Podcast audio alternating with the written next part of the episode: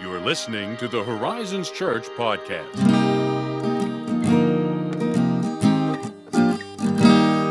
Hey, hey, hey. Hey. Hey. How you doing, man? I'm great. I'm excited. Me too. This is fun. This is episode one, Of what? creative commentary. Da da da da da da.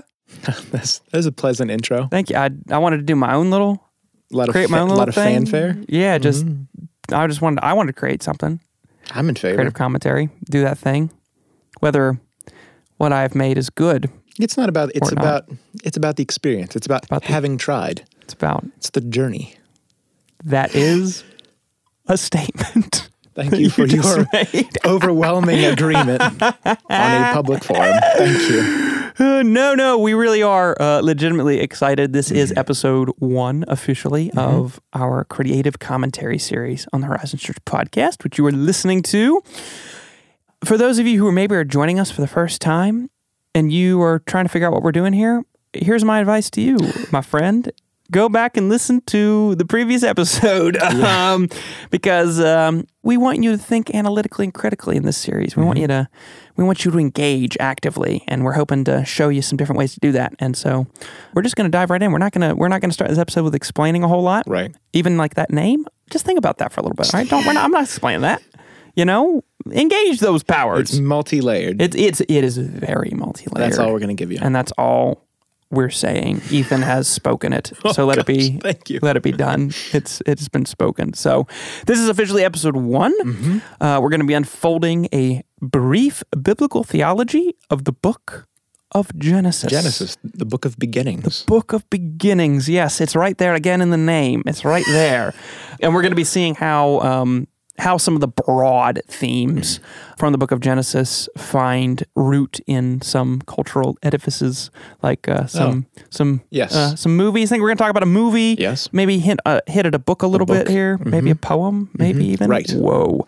So that's what we're going to be taking a look at here. So I do want to offer one quick disclaimer. You'll get the rest of those in the previous episode, but you're not going to be getting a, a whole detailed account of the book of Genesis in this episode. We're going to be analyzing the broad themes. Think of it more or less as like a roadmap for if you wanted to go read the book of Genesis yourself. Here are some themes to keep in mind to help Yeah. you make sense of it as you read it. And I think that's also very true of the pieces of culture we're going to address. We're not going to spell it out for you. We're going to give you essentially a roadmap to experience it more richly for yourself. At least that's our hope. Yeah, yeah. And in the process, you will hopefully learn to love God more deeply and love your neighbor better as your yourself and uh, discover new things about God and the world. So, we are in the book of Genesis. And just by way of laying out how the book of Genesis works, um, again, in very, very broad terms, okay? Genesis is kind of divided into two parts. You have chapters 1 through 11. That's dealing with God and the world, right? That's that's God's broad relationship and rule over all of creation and everything that he's made. And then Genesis 12 through 50 kind of narrows it down and it moves from God's rule over everything to his relationship with one man and his family and how he's going to bring about redemption and hope and new life through the promises he makes to that man and his family. So those are the two kind of broad movements of Genesis. If you understand those, things kind of make a little more sense. Again, here's a brief biblical theology of Genesis. What you're dealing with here thematically is you see right from the beginning that God is revealed as the creator king of a good world. So, not everything started out bad. Not everything started the way we know it and see it now, right? Uh, when God creates the earth and the world, it's good. Everything is right. It is paradise. Uh, To use a Milton term, he Yeah. wrote Paradise Lost and Paradise Regained. It is paradise. It is creation and God in relationship to creation as is ideal and as was meant to be.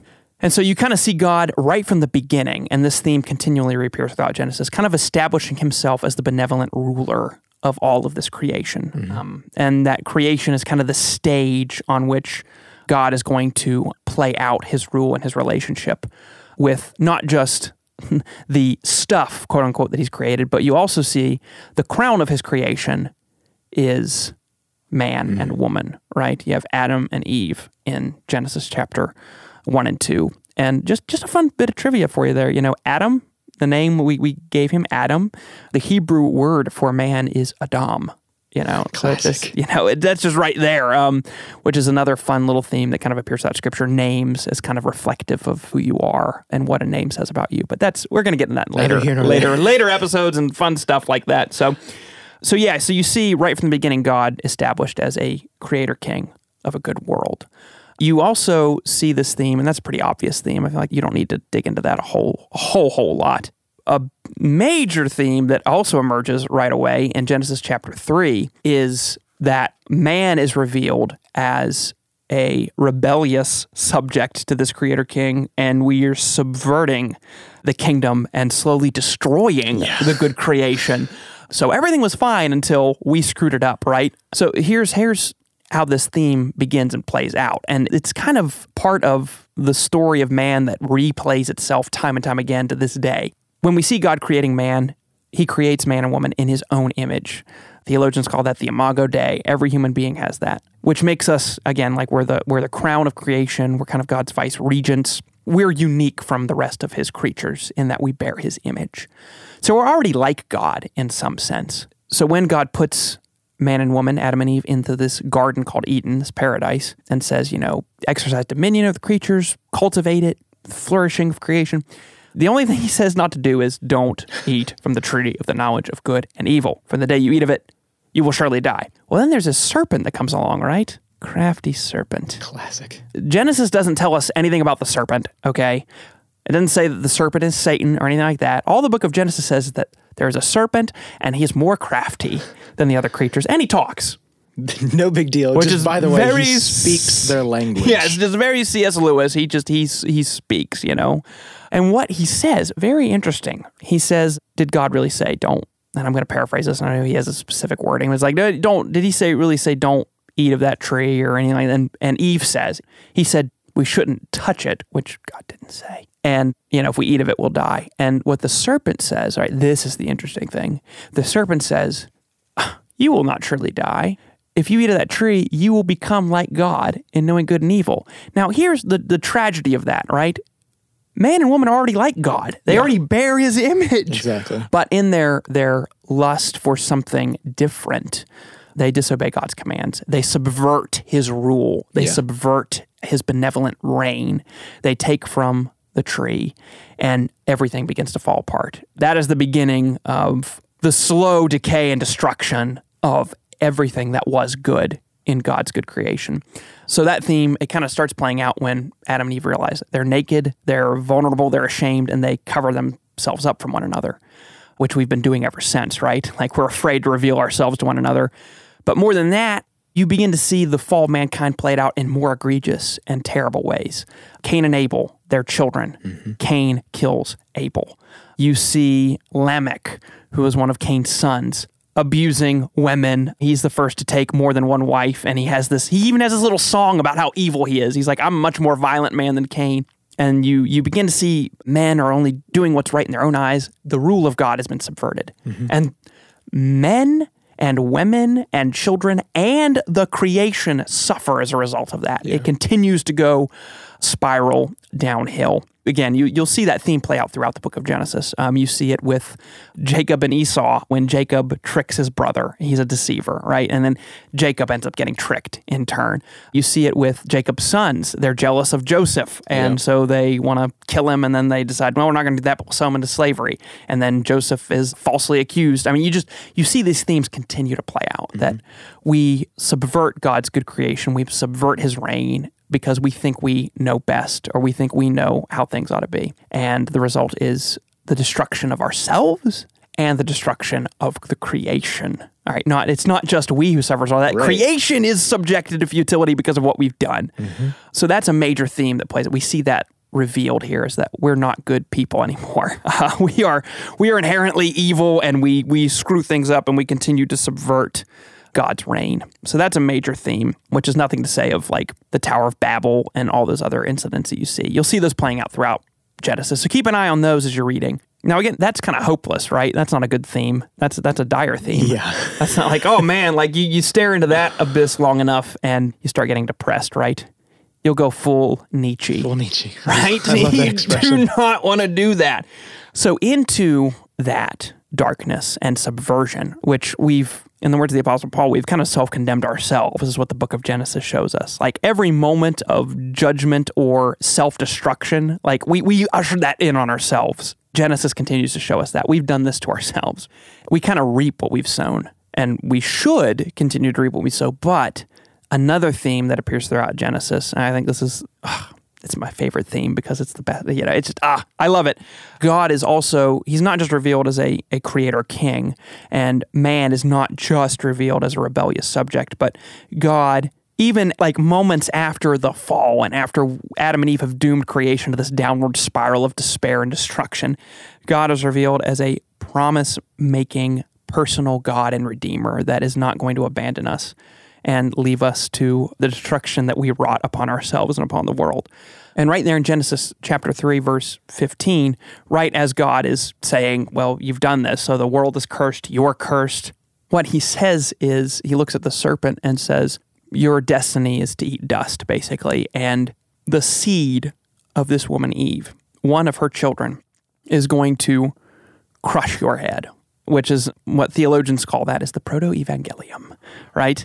And that's this basically idea that right there from Genesis 3, God has planted the seed of the gospel Yeah. that says that you've ruined yourselves, but I'm going to intervene mm-hmm. through this promise and I'm going to make it right. Like I'm somehow going to redeem all this. And so he says, the seed of the woman is going to crush your head, but it's going to come at a cost. You will Right. bruise his heel, which spoiler alert, of course, is fulfilled in the uh, in the death um, and resurrection of Jesus. You know, yeah, Jesus comes and crushes the head of Satan through his death, which is of course going back to the imagery of uh, Satan bruising his heel. I mean, he kills him, Yeah. but through that, God ends up crushing Satan and offering the hope of redemption to the world. And so you see that theme played out throughout Genesis as well. It is not just in Genesis chapter 3. You see it when God reveals himself and shows mercy to Cain after Cain has murdered Yeah. Abel.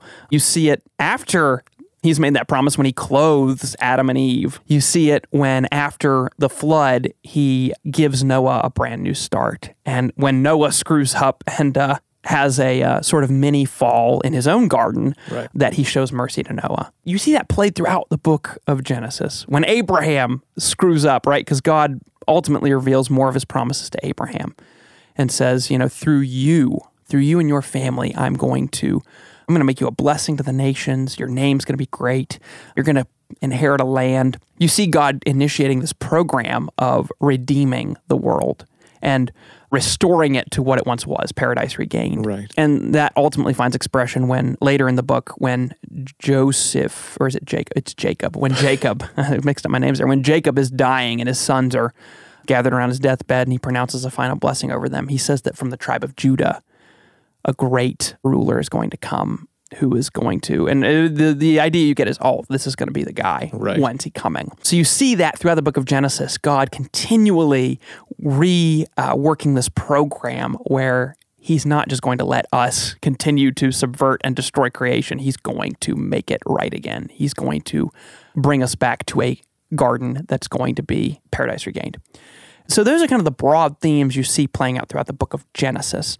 So those kind of provide a roadmap for understanding again God, who He is, all right, revealed as a creator king, a benevolent king who loves us. Right. You see man revealed as the rebellious subjects who continue to subvert the kingdom and destroy creation. But then you also see that God is such a good king who loves us so deeply that he won't leave us mm-hmm. to our destructive devices, that he is in the process of recreation, recreating us, recreating the world, and that he's going to do that and he's going to accomplish that through his promises. So those are the themes you kind of see playing throughout Genesis. That's a really, really roughshod biblical theology of the book of Genesis. So when you're reading, pay attention for those. Right. Um, look out for those and see how they inform your reading. So that's what you're dealing with in Genesis. Those are themes, though, that Oh yeah. appear all over. I mean, that those are, I think those are some of the most obvious. Yeah, yeah. I mean, you think about like the, the theme of man Mm-hmm. as this like they may not say explicitly this rebellious subject, but this idea that man is fallen, Yeah. that we destroy ourselves and that we destroy creation, that we we are subversive people. I mean, that's apparent in most of narrative as a whole. Right. that is just such an essential part of the story, not just, I mean, of, of scripture, I mean, the story of the world and the story of life. Right. That that theme continually reappears. I mean, you think, okay, like um, Mother. Here's the movie. The movie Mother, okay? Directed by Darren Aronofsky. Yeah, who, okay, ironically, right? He's an atheist. Right. That movie is almost straight up allegorically a reflection of these themes that we've talked about. If you missed it, you would be left in just dumbfounded mystery Yeah. after that after the credits roll because like it is so deeply informed by a biblical allegory. Like Yeah, that's it. No, that's just it. Like I, I watched it recently um, for the first time, and um, if you do not know Yeah. the story of Genesis, especially, then there's a little more into it than that. But especially if you don't know the the outline of the story of Genesis, you will be completely lost. You Mm-hmm. have no idea what's going on. Even I, who I'd like to think, you know, I'm no scholar, but I've read through Genesis a couple times, you know? Um, I preached some Genesis. And there were moments where even I was thinking, like, wait a minute, what? But you see throughout Mother those themes almost directly, not explicitly said like that, because, like, uh, ironically, you know, Darren Aronofsky's not an when you were watching this, I got a text from you saying, "Does this start to make sense pretty soon?" And it is again a caveat. It's a weird movie. Yeah. It is not. It is not approach these themes with Christian reverence, if that yeah. makes sense. But it, it's amazing that these themes are so allegorically represented in like the work of an atheist. Even like I think that's a huge testament to their power and the reality in the world. You yeah, know? like by all means, it's not meant to be a retelling or an account, but it undeniably like draws inspiration in so many ways that you're like, if you're looking out for it, you'll start to see it pretty quickly. Mm-hmm. Truth be told, you you actually picked up on some of these these key moments before I did. Looking Mm-hmm. back, Yeah, because you kind of see this. So we're not going to get into the plot or give it away or anything like that. If you do want to watch it, because it has some, it takes some very interesting. I guess is right. I don't. know. It takes some twists and turns, and when you get to the end of the movie, you're definitely like, oh, Yeah. like that's what's happening. But it kind of kind of allegorizes this theme of there's a creator creation, Mm-hmm. there's this kind of subversion of creation, and then there's recreation yeah, as an example of this like early on and this doesn't give anything away i don't think but if you're really interested in it and you're going to check it out and you're going to watch it maybe just you know skip a few seconds ahead but there's this moment early on in the movie where you have these it's javier bardem his Yeah. character the characters in the movies don't have names by the way no, it It's- just referred to in is credited uh, as him. yeah him her, and then there's um, a man and a woman Yeah. And they're in this kind of idyllic countryside house Yeah, it is like this this paradise. Yeah, it's a this paradise. isolated, idyllic world. Yeah. And there's this man and this woman, and they go into this Him's, Him's. It's such a funny way to say it, but that's his name. Like that's how he's credited in the story. They go into Him's study, and he has this. Uh, this. I can't get over this. okay, the, like the creator figure, the creator's yeah. study. Yeah, um, who is he's this writer character. I mean, Yes. he's, this He's a creative. Yeah, he's a creative, and they go into his study, and he has this crystal heart that he's like doesn't want anyone touching, right? Mm-hmm. And then they go in, and lo and behold, Freaking shatter. they touch it and shatter it, and he closes off the study. He's like, "You're not getting back in here Yeah. again." I mean, that is an allegory of Adam and Eve in the garden, Exactly. taking the fruit, and God saying, "You're out." Again, you're missing the Christian reference of that, but. All this is what we're trying to show you is that these themes play out in culture. In a movie like Mother, it's almost a direct allegory Yeah. of those themes. Like it's not even trying to hide No. what it is. It's saying we're taking direct reference. We're not retelling the Mm-hmm. No, story of it's- Genesis, It's but through we're a different lens, but it's very clear. yeah. And that movie, oh my gosh, I like left watching that movie. Okay, first of all, it's, I mean, it's a weird movie. Okay, just it's it's weird. It's unsettling. It's unsettling, especially the second half of it. What did you say the other day? I, Um, it's it is a relentless tension. yeah, it, it feels like a nightmare. But here's the thing about that from very early on, you get this really, I don't even know how to, like, there's this gravity about how we as human beings are subverting Yeah. this good creation. Like, we are just destroying it. And it kind of brings this, for even for me, brought this new awareness to the fact that, oh, yeah, like we're subversive people. Like, we just do not care. We just go on destroying ourselves, Very yeah. um, destroying creation. In like very self interested and and selfish ways. Yeah. And we just, we don't think anything of the consequences Exactly. of what we what we're doing and what we've done. And it really highlights that, I think, in a kind of vivid way. Don't you Mm-hmm. well, agree? and what I actually, the more we talk about this, the more I think like that is true in a very personal and intimate and enclosed space. The the small consequences, but also like on a global scale, Yeah. illustrates like a a very high level of destruction and consequence wrought from selfish decisions. It it really like it. I hate how poorly I'm describing this No, right now. I get what you're saying. I mean, because what you're, I think what you're saying is like your selfish choices aren't gonna, just going to affect you. Yeah. They're not just going to even affect your local community. Mm-hmm. Your selfish choices, those, you know, what we, you know, as Christians, right? We're talking as Christians, the sinful decisions we make to subvert God's kingdom, to not acquiesce to his benevolent rule, to not love our neighbor as ourselves, mm-hmm.